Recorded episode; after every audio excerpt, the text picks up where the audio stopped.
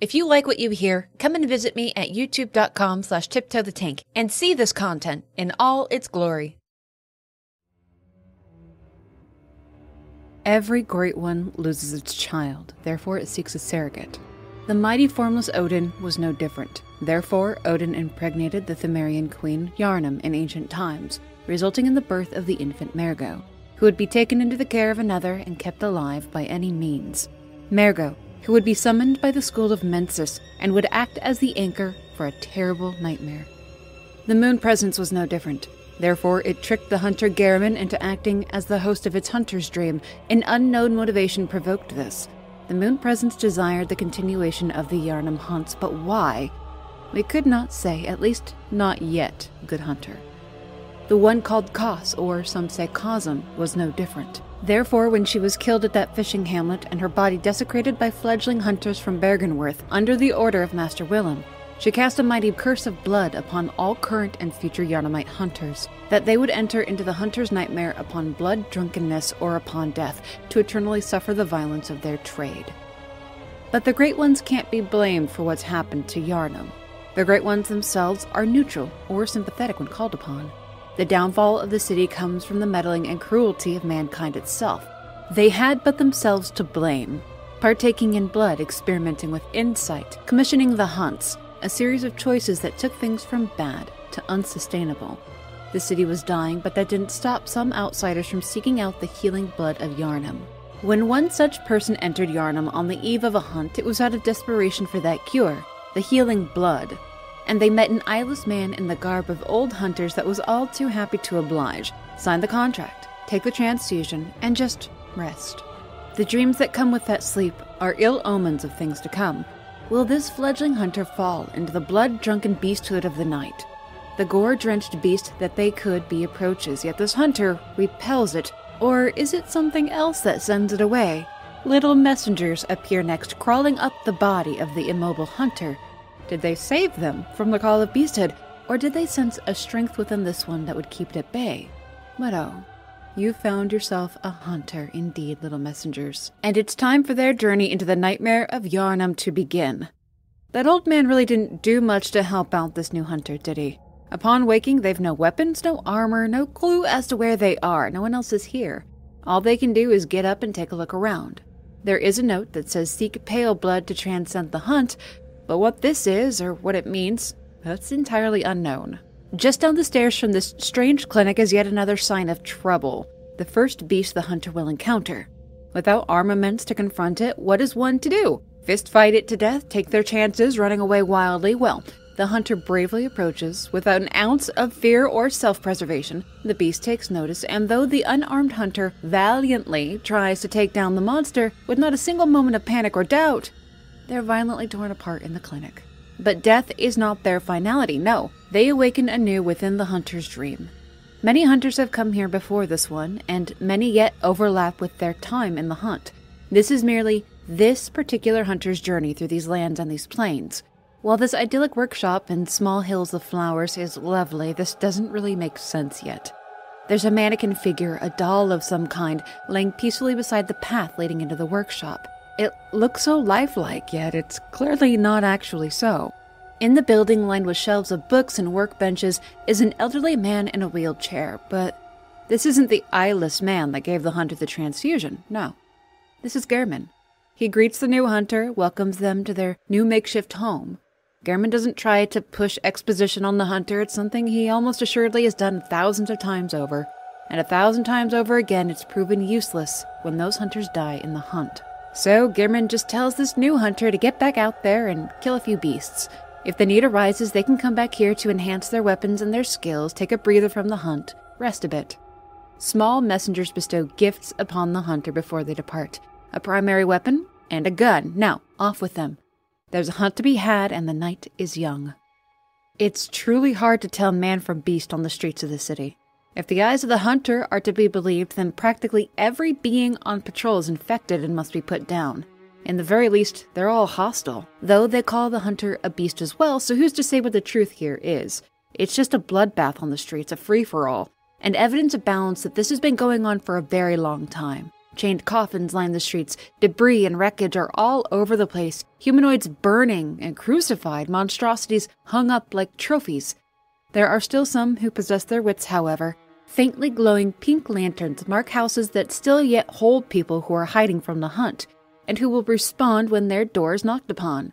Few responses are cordial, though. Most are mocking or outright antagonizing. Imagine being outside on the night of a hunt. Unfortunately, the hunter meets their next death atop the Great Bridge of Yharnam. It certainly won't be the last of their deaths, but through the hunter's dream and the moon presence, physical death is not truly their end. They're taken back to the hunter's dream once again to collect themselves and prepare to head back out. This time, though, there is a special being waiting for their return. The doll has woken up and promises to act as a helper to the hunter during their journey.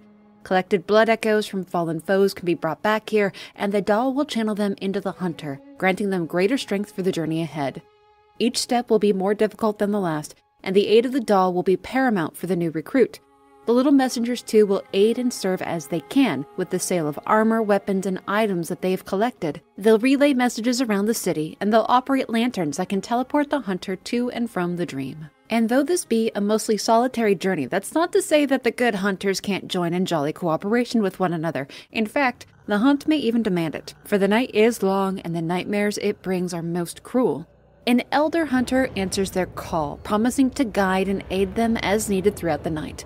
All they must do is ring a special bell, and they will answer. But now, the hunt resumes. Upon the great bridge, an unpleasant surprise rears its head a cleric beast. Once, this was a high standing official within the healing church, but through the overconsumption of blood, they became this, much like Laurence did long ago. It's by grace that the severity of this form was saved for a few and not a common fate for all who served in the healing church. This cleric beast is a nasty bit of work, but a good test of readiness for what's to come. Its life is ended, but there's no celebration to be had. As soon as the deed is done, it's time to move along. Exploring the alleys, sewers, and streets of Yharnam brings the good hunter to a few lantern lit windows. A particularly vile old woman is behind one, demanding to know of a safe place she can go, which. They'll keep an eye out for one, but Cleric Beast was preferable to that old lady. Of special note is a young girl sitting at a window. When the hunter goes by, she gets their attention. She says she recognizes their smell. Assumedly, she means the smell of a hunter. But she's not worried over another hunter. No, she's worried over her mother, who left their house on the eve of the hunt to search out the girl's father. Seems the father went out to join in the hunt, but he never came back, and the mother was terribly worried about him. Whenever her father got caught up in the hunt, a special song from a music box would bring him back to his senses, but her mother forgot to take the music box with her, and neither of them have come back and this girl is so worried for her poor mother. Promising to find her mother brings the girl some relief, and the good hunter isn't without a conscience, so this too will be something that they search out in their journey. The girl gives the hunter that music box to deliver to her mother when they find her. The hunter will be able to recognize her by the red jeweled brooch that she wears. Night is closing in when another obstacle presents this one more worthy of fear than any beast on the streets of the city. It's a blood drunk hunter Caught in the throes of the hunt, hacking at the bodies of his prey, this one's name is Gascoigne, a once holy man from a foreign land that found himself in Yharnam joining the hunt. Father Gascoigne fought alongside the Healing Church as a hunter for many years. He partnered with another elder hunter named Henryk for many years before leaving the church, but now he's fallen into madness. He can't differentiate man from beast anymore. He himself is becoming feral, so it's time to put this Father Gascoigne down. It's different, fighting a trained hunter. It's more visceral than a beast, more personal. Gascoigne speaks to the hunter, he taunts them, he questions them. He's a true spectacle with a weapon, and his age has no bearing on his speed. In fact, it would seem that his age and time in the hunt has made him all the more brutal, never mind what his lost senses add to the fight. But by chance, that tiny music box that that girl in the window gave the hunter chimes as they dance, and it throws Gascoigne off his balance. If just for a moment he hesitates, he holds his head and then he lunges back at the hunter. At the halfway point, Gascoigne completely collapses into the calling of beasthood and transforms. A moment of panic to slow him down, that tiny music box melody can still halt him, even if just for a moment, to provide precious recovery time. Ending his life does not feel like a victory. Gascoigne's tragic end serves as a reminder of what will eventually befall all hunters, even the oldest and mightiest of them. By some sort of grace, Perhaps his roots in a foreign land and faith saved him, because Father Gascoigne will not fall into the hunter's nightmare. The blood curse of Kos will not take him. Instead, Father Gascoigne will have a peaceful death. And nearby, the hunter finds something that they vowed to search out the girl's mother. Her corpse is in the arena of Father Gascoigne. Who killed her, it's not immediately clear. It could have been her husband or the maddened civilians that patrol the street. Her death certainly could have been what set Gascoigne over the edge. Regardless of what one chooses to believe, this is a tough reality that must be reported back to their daughter. A promise is a promise, and the hunter will not keep this hard truth from her. They cannot stay to comfort or protect the girl. They will leave her to her tears and move on with their hunt. Hopefully, that girl will survive the night on her own. Beyond Gascoigne's arena, past a locked gate and up a ladder, is a new section of Yharnam, the Cathedral Ward. Specifically, the hunter finds themselves in a real world haven of sorts called the Oedon Chapel. Within, a strange fellow welcomes the hunter and tells them that they've been burning incense to cover the smell of anyone in the chapel. The odor wards off the beasts, making this a safe place to send any survivors that the good hunter may find along the way. There is that old woman back in central Yharnam, but she can wait. She was a nasty piece of work, so she can be patient on her own for a little while. While it's safe inside the Oedon Chapel, outside is quite a different story. There are Pthumerians somehow patrolling the grounds alongside Yharnamite hunters. How the Healing Church managed to bring these hulking humanoids into their service is a bit of a mystery, but they're cut above the civilian hunters on the street. A bit further into the cathedral ward, a member of the Healing Church named Alfred is sitting in contemplation. He started out as a traditional hunter too, but became a member of the church and now calls himself a protege of Logarius, the old leader of the executioners that led the assault on Castle Cainhurst long ago. Alfred wears the garb of the executioners and is quite friendly to the hunter upon approach, even offering combat tools to them and insight into topics like the healing church and Byrgenwerth. But not even Alfred knows how to reach Byrgenwerth, as the road is only accessible if you know the password. There's no clear direction for the hunter to follow, so Choosing a road and prancing along brings them to an undercroft of sorts, to a long neglected path. The little messengers host a lantern nearby a door with a note posted This town is long abandoned. Hunters not wanted here. This is Old Yharnam. The powder keg hunters once hunted here when the ashen blood disease broke out and the old district was consumed by a new sort of beasthood. They burned it when it couldn't be contained, after so many of the powder kegs had been killed in the streets. Those that survived protect this place to keep other hunters out, believing that the victims of the Ashen Blood are still people that deserve to be protected. The Healing Church deigned them heretical and traitors of the Church. The one who greets the hunter is called Djura, an old hunter with no interest in entertaining new arrivals. Djura gives the hunter plenty of warning, telling them to turn back or they themselves will face the hunt. And to his credit, Djura doesn't take action against them immediately, he gives this fledgling hunter plenty of time to evaluate what they're doing before he opens fire with a Gatling gun. Djura is not mucking about, he's dead set on keeping outsiders away. And there are a few powder kegs left who will assist him in this, so this hunter too will call for aid in putting this maddened hunter down. With his dying breath, Djura still tries to reason with the hunters that they're not just beasts that they're killing, they're people. The journey through Old Yharnam is rough, even by hunt standards, but there is a beauty to it. It's not as horrifically brutalized as Central Yharnam, as though it was captured in time and the hunters are trespassing here. At the bottom of the seeming pit that is Old Yharnam, there's a church. Outside, the corpses of hunt victims burn on crucifixes, and that strange church hunter Alfred awaits a summon for jolly cooperation. So, what's in the church? Well, What's inside is a testament to the cruelty brought upon Old Yharnam. A blood starved beast that is riddled with ashen blood. Its skin was cut from its body and draped over it like some horrific shawl, its blood used by other residents to feed off of.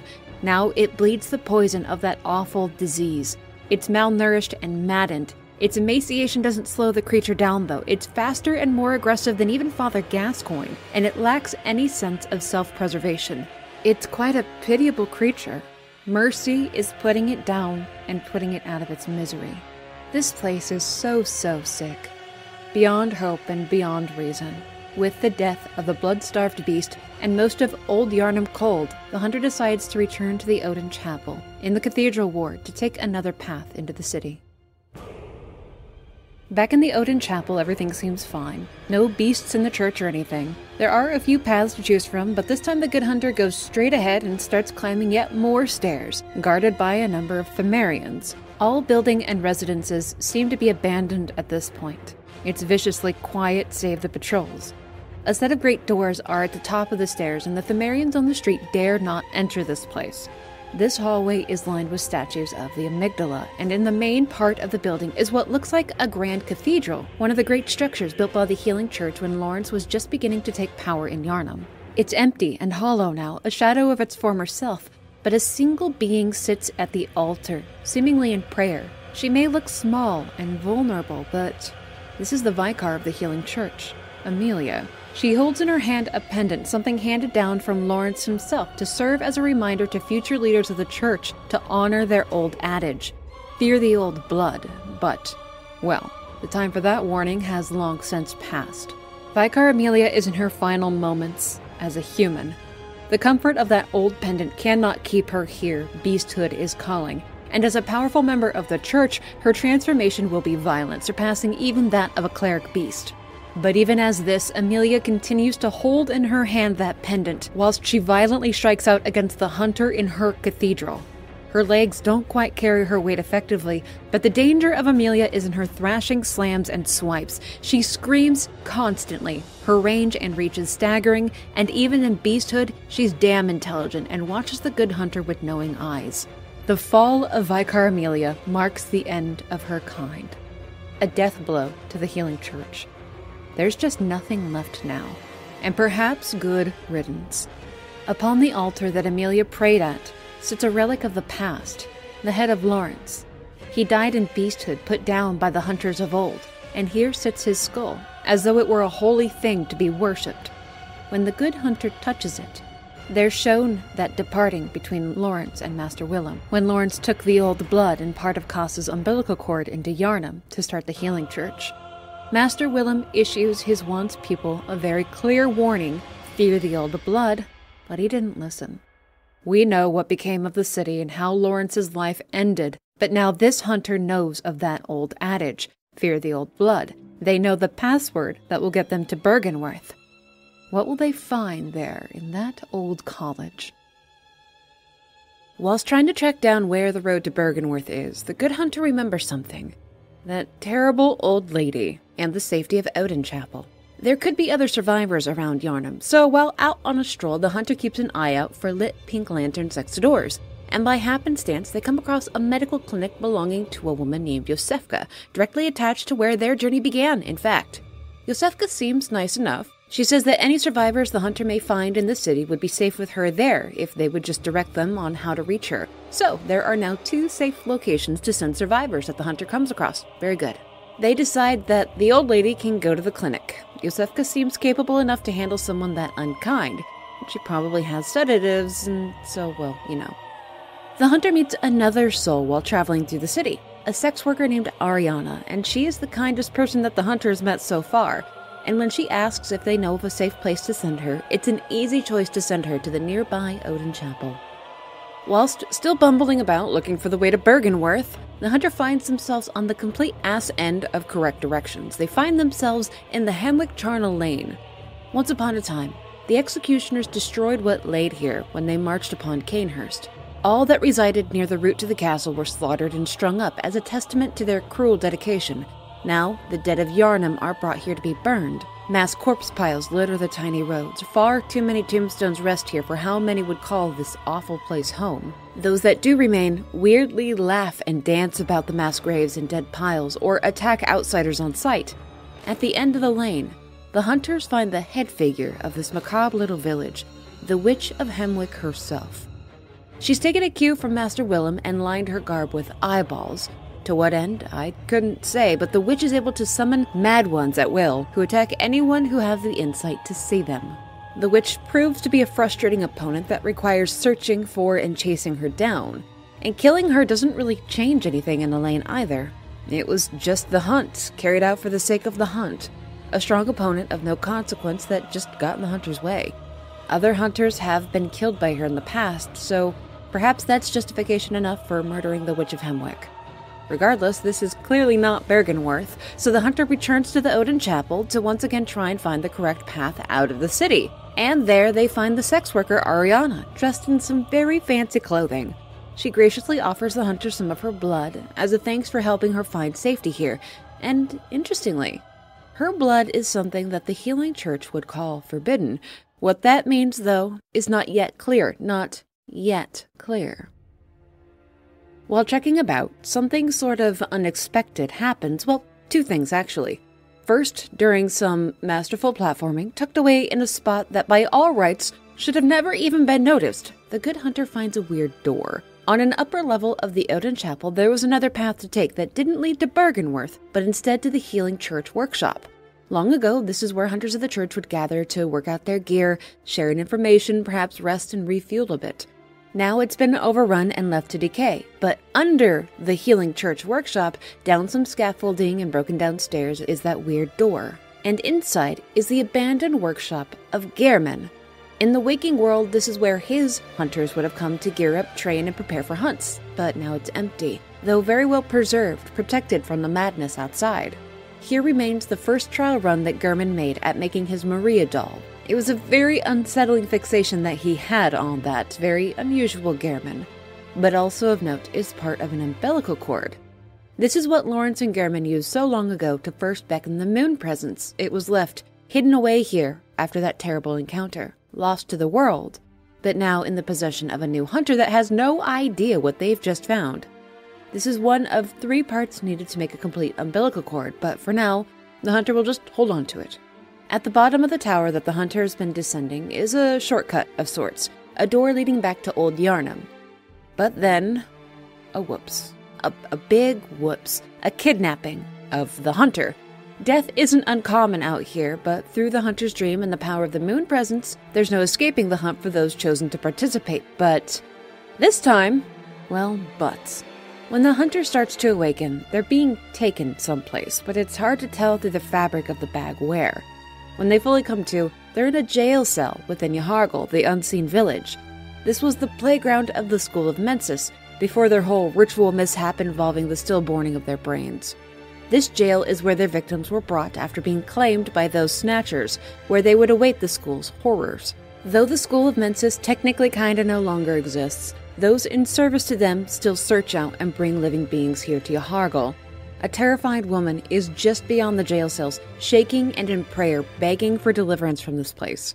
To comfort her, the hunter dons the apparel of a church official, and the woman responds to this. In fact, she's almost desperate to believe that the hunter is from the church. She doesn't question anything about their presence or their attire. Her name is Adella, a nun of the Healing Church. Before she was caught, she was with a group of survivors, but they're all gone now. She asks if the hunter perhaps knows of a safe place that she can go and hide. Adella doesn't seem sickly or unstable, so to Oedon Chapel she will go. With the nun safely on her way out of the unseen village, the hunter can continue about their business, taking out a dark beast that reeks of the old corruption of Loran cutting down the old servants of the school, but ultimately they find their way blocked and must return to the cathedral ward to search out Byrgenwerth. Alas, another dead end, but perhaps this will be a fine place to return to in the future. The path to Byrgenwerth is finally found. It was closer to the chapel than one might have thought. The gate out of the city laid at the bottom of a long stairwell decorated with an odd assortment of statues in different states of worship. The password, Fear the Old Blood, grants the hunter passage courtesy of a long dead gatekeeper. Reaching Byrgenwerth requires traveling through the Forbidden Woods, a mucky, snake infested hellhole of misery and humidity. and There are still some locals about, residents of the forest village that have quite a lot in common with their neighboring Yharnamite cousins. They're indistinguishable from each other, save the occasional reptile fusion. Long ago, scholars, students, faculty, people hailing from all across the land traveled these roads to Byrgenwerth. But now it's dangerous for even the most hardened of hunters. It's difficult for two hunters. Hard to believe that there are survivors out here. Or perhaps they're thriving. When the hunter chances upon one of them, this suspicious man is enjoying a hearty meal of, looks like, well, nine year old boy, rare. But he doesn't attack the hunter like a feral beast. Instead, he talks to them. He's rather grateful that the hunter took down a nearby, frighteningly large beast and the suspicious man asks if the hunter knows of a safe place that he can go, and Well, because he seems sickly and overfed, the hunter directs him towards Yosefka's clinic rather than the chapel. She has all those medications and probably has at least a couple guns. She should be able to handle this fella no problem. But just to make sure, the hunter takes a little detour back to the clinic just to make sure that no shenanigans have taken place, and Yosefka assures the hunter that all the humans are taking well to their treatment, and she needs more of them. Great. Back to the swamp hell. Nothing to worry about here. At the end of this delightful labyrinth of a road is an interesting surprise. Three shadows of Yharnam. but these aren't Yharnam as in the city, no. These are the shadows of the ancient Pthumerian queen, Yharnam, but why would they be here, outside of Byrgenwerth? Does that mean that the queen herself is nearby? But why would she be here? Oh my, the intrigue grows. The ill tended to path beyond this arena does lead directly to Byrgenwerth, Finally here after all the searching. In its prime, this place must have been a wondrous sight to behold, a true place of higher learning, but now, those that do remain are eye covered amalgams left twisted and cursed.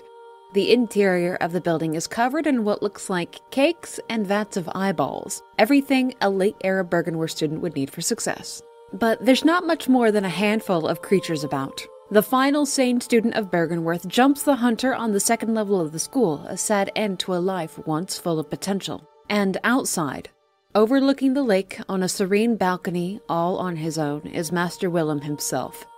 His senses have long since left him, all he does now is look out over the lake and the moon above it. Upon the hunter's approach, he does acknowledge them and he points to the lake, or perhaps the moon above it. He doesn't say anything, though. That ability has long since abandoned him. Knowing what they do of Master Willem and his life, the hunter decides to dispatch him out of contempt and to make sure that whatever happens next, he cannot continue his life's work. Master Willem's life will end here and may he find justice for his deeds in the next one. Taking their cue, the hunter plunges into the lake. Within the moonside lake rests Rom, the vacuous spider, once a scholar of Byrgenwerth that ascended to be more akin to a great one. Rom, who now holds back the nightmare of Mensis, who conceals the terrible ritual that they held. But Rom itself is mindless. It's an unintelligent creature, unthinking in its actions, the reasons for why the Great Ones do the things that they do is unknowable, and all this combines to make Rom something that cannot be reasoned with. The hunter does not know what Rom is, what it has done, or why. The hunter is merely here to hunt, and this Great One now stands in their way. Though Rom is passive at first, the first strike against it ends that neutrality. Though called a spider, Rom is not quite so. But the creatures that it calls to its aid are, and they viciously defend Rom against the hunter. And at first, Rom itself doesn't really act against the hunter until they deal a large bit of damage to it. Once it teleports away and realizes that this is a real threat against it, Rom will join the fray of attacks against the invaders in its home. Remember, Rom is vacuous, a bit dense, not the sharpest tool in the shed, it's a slow learner. It's not until its final stretch of life that it really amps up its power against the hunter, but by then, it's just too late. The children of the so called spider are cut down, and Rom itself meets a violent end. And with Rom's death, there's nothing to hold back the nightmare of Mensis. A figure in white stands in the arena now. It looks like a woman in a dress, her outline becoming more apparent as the hunter approaches, but she doesn't move. She doesn't really seem to care about the hunter's presence. Her attention is turned towards something far more important. This is the ancient queen, Yharnam. The school of Mensis beckoned her child Mergo with its ritual that created the nightmare of Mensis. Mergo is someplace close, but she cannot reach them, so she weeps and she waits. Now, under the falling red moon of the new nightmare. With the ritual secret broken, the city of Yharnam is about to change once again, and it's the presence of an amygdala clear as day in the cathedral ward that makes this change apparent. The survivors within the city are impacted by the descent of the Red Moon as well. Arianna has become viciously ill and can no longer give the hunter blood. Adella the nun just laughs to herself in the corner of the chapel. Yosefka no longer answers her door. And where the good hunter now finds himself is at the head of Yahar'gul, where they once were held prisoner, but now they can see the full glory of the torment the School of Mensis brought upon this place. There are amygdala creatures all over the buildings now, regardless of insight. All can see them. Some of them are hostile to approachers. Those that still hunt in the streets glow a peculiar red, and the sky itself looks as though it's ushering in an apocalypse. The old hunters and kidnappers that serve the school have come out of hiding, attacking any who proceed beyond the jails, and they do so in groups. The creatures deep within the village are cosmic and sickly with beast blood, a whole new kind of threat for the hunters to challenge.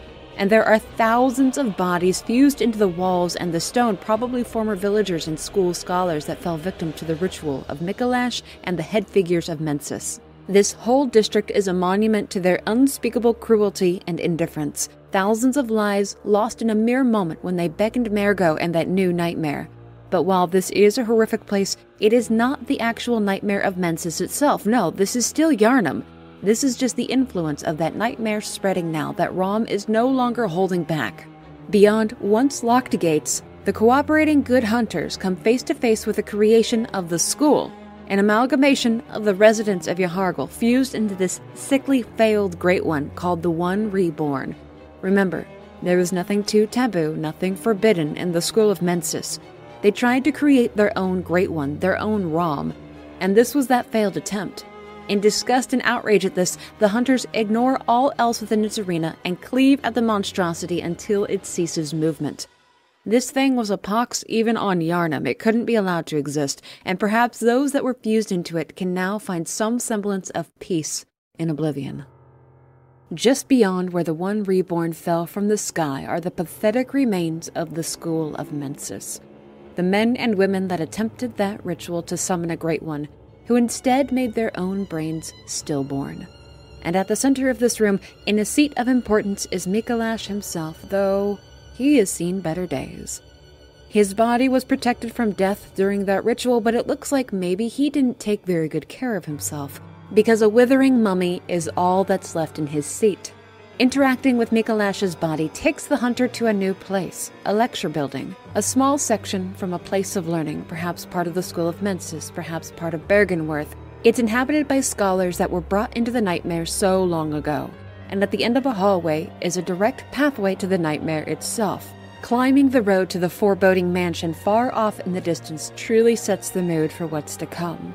This place reeks of forbidden power and madness, so again, Two hunters will proceed here in jolly cooperation, ensuring the safety of one another.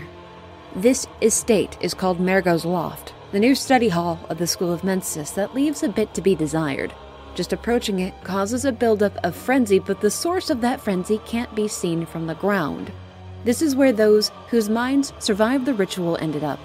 Their waking world bodies have long since rotted, but here in this plane they continue on, much of the infrastructure of the loft is collapsed or in decay, leaving most of the way up to be done via weird cage lifts and elevators.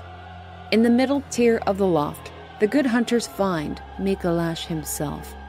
We don't know what he was like in life, but he's a raving lunatic in the nightmare, praying to the long dead Kos to be granted more eyes, and then running away like a weird oiled up loot goblin. Mikolash is a test of patience. He's highly mobile and enjoys being chased through the halls of his libraries. As the host of the nightmare, he's maintained much of his old self, at least physically, but he's so much more. While he may seem to be a frail scholar, Mikolash can call from beyond abilities that bring him toe to toe with the hunters. And when things get a little bit too slap happy, Mikolash will flee. He takes off running through the halls, starts wailing and talking about being granted eyes again, like Kos did for Rom.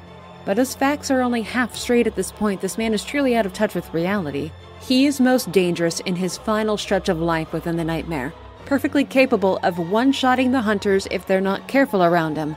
But when Mikolash is brought down, he cries once more. He's waking up now. He'll forget everything. But what Mikolash's mind will find in the waking world is a husk, his own corpse, shriveling up in the ritual site of the school. How unfortunate. Killing the insane scholar unlocks the way forward. There's still another height to climb in this nightmare, but in the distance, a baby starts to cry. But what is a baby doing here? Why does it echo about the towers of the loft? It intertwines with the screams of nearby beasts and faintly the cry of a woman.